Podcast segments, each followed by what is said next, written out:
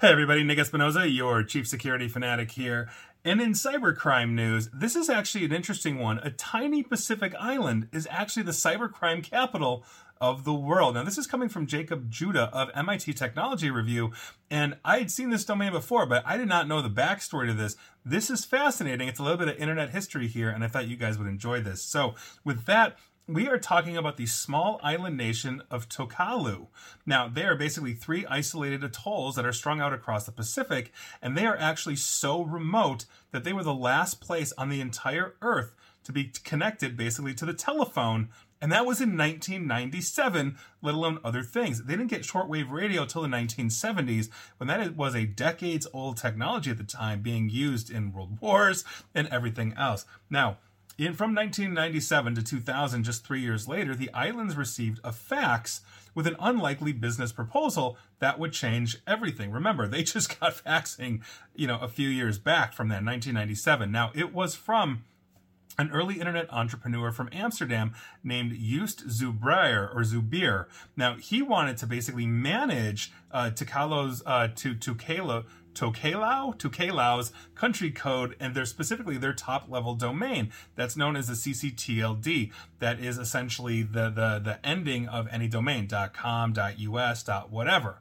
So until that moment, Tokelau formally at the uh, basically they were formerly a British uh, uh, colony and then a territory of New Zealand.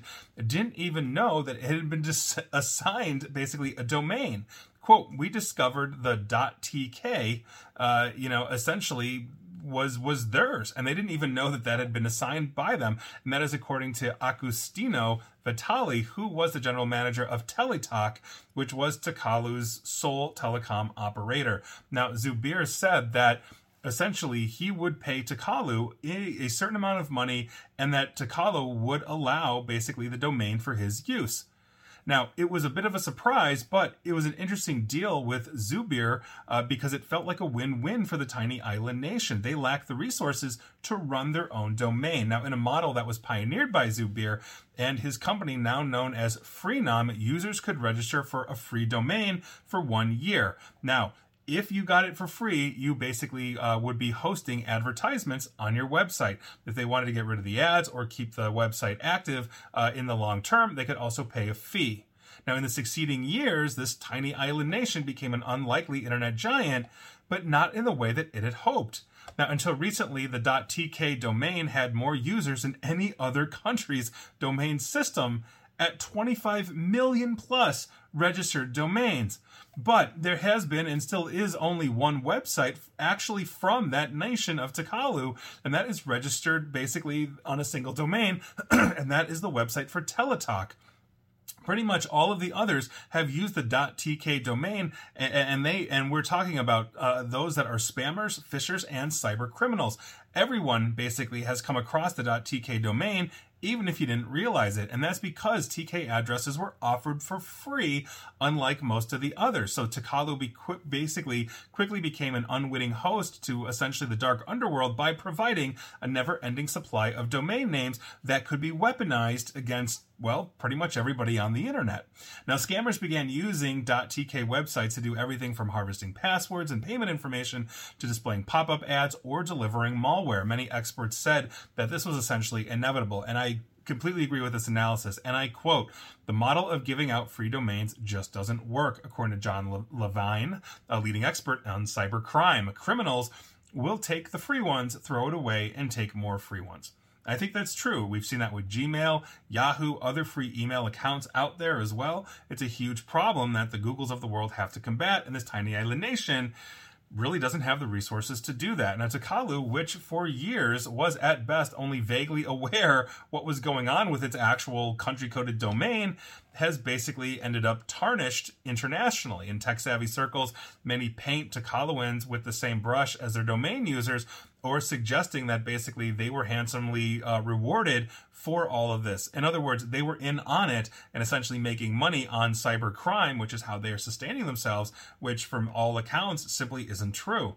Now, it's hard to quantify long-term damage and reputation to the, the tiny island nation, but the reputations do have outsized effects because even a few thousand dollars worth of investment goes very far. We are talking about an island of 1400 And so obviously that's a huge thing. Now, essentially, uh, Tokelau is desperately trying to shake its reputation as a global capital of spam and basically find and, and, and finally clean up its .tk domains, its international standing, and interestingly enough, even its sovereignty may depend on that as well. And with an island of about 1,400 or three atolls, I should say, of 1,400 people, uh, you know, that just got literally phone service in, in 1997 yeah, this is a huge issue. They don't have a lot of infrastructure. They don't have a lot of wealth. They don't have a large enough uh, population for, for a healthy tax base either. So this is uh, an obviously very serious issue. And they've got relationships with New Zealand, Australia, et cetera, et cetera. But this is a huge thing. So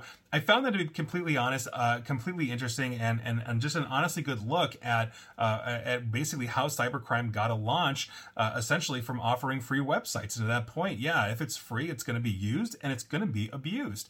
And so I think this is actually a really interesting study in exactly how early internet circles and domain registration really worked and hopefully we're getting past that but even now as these cyber criminals are making an absolute ton of money there's no reason why they can't buy domains because it's a pretty inexpensive endeavor. Back then it wasn't as much. So we're going to see what happens with this. Um, i thought this was actually interesting. There's a lot more interestingly enough to this story but those are the nuts and bolts i wanted to get through uh, you know and i think the author did a great job of laying all of this out for mit technology review. So there you go. That is your news of the day. I'd be curious to hear your thoughts on it. And here we are and please like, share, follow me here on Facebook and Twitter at Nick AESP. And please feel free to subscribe to me at YouTube as well. And as always, stay safe, stay online, and please attempt to stay private. Thanks, everybody.